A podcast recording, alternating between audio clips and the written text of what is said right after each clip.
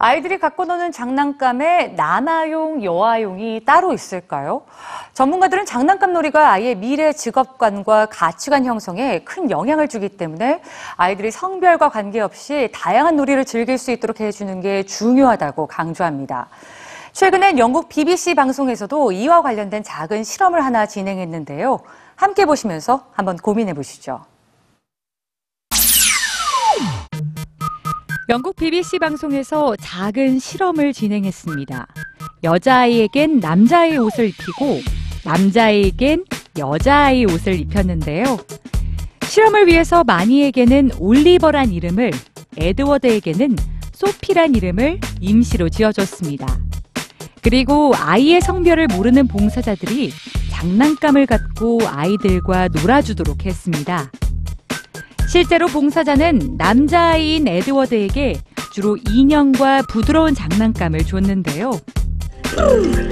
I think she liked that pink pink dolly the best. If I were to tell you actually that Sophie is Edward, Ah, does well, that change anything? I maybe thought, oh, this is a little girl, so I have to give her little girl things.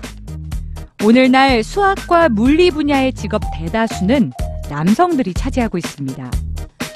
과연 남자 어린이가 여자 어린이보다 원래 이 분야에서 더 뛰어난 걸까요? 태생적인 것인지 아니면 그렇게 양육되는 것인지 BBC는 질문을 던지고 있습니다. What's this one? What's that one do? Is that a robot? You've gone for, you could say, boy toys for this Possibly, boy. possibly in my subconscious, but t- for me, I was just going for what was around me. But then perhaps my subconscious was automatically playing a trick on me that I was. If I tell you that he is actually a girl, Really? yes. Oh wow, that's really interesting. I suppose it's because of the stereotype. And then that changed your behaviour Yes, towards the did. child. It did. And your behaviour was lie, yeah, quite it did. Directive. 2년 전 미국의 일간지 뉴욕타임즈는 아동용품에서 성별 표시를 줄인다는 기사를 보도한 적이 있는데요. 성별에 따른 고정관념을 탈피하고자 하는 움직임이 활발해지면서 장난감 제조사는 성별에 따라 장난감을 분류하는 것에 신중해지고 또 주요 매장도 성별 구분 없이 상품을 진열하기로 노력한다는 내용이었습니다.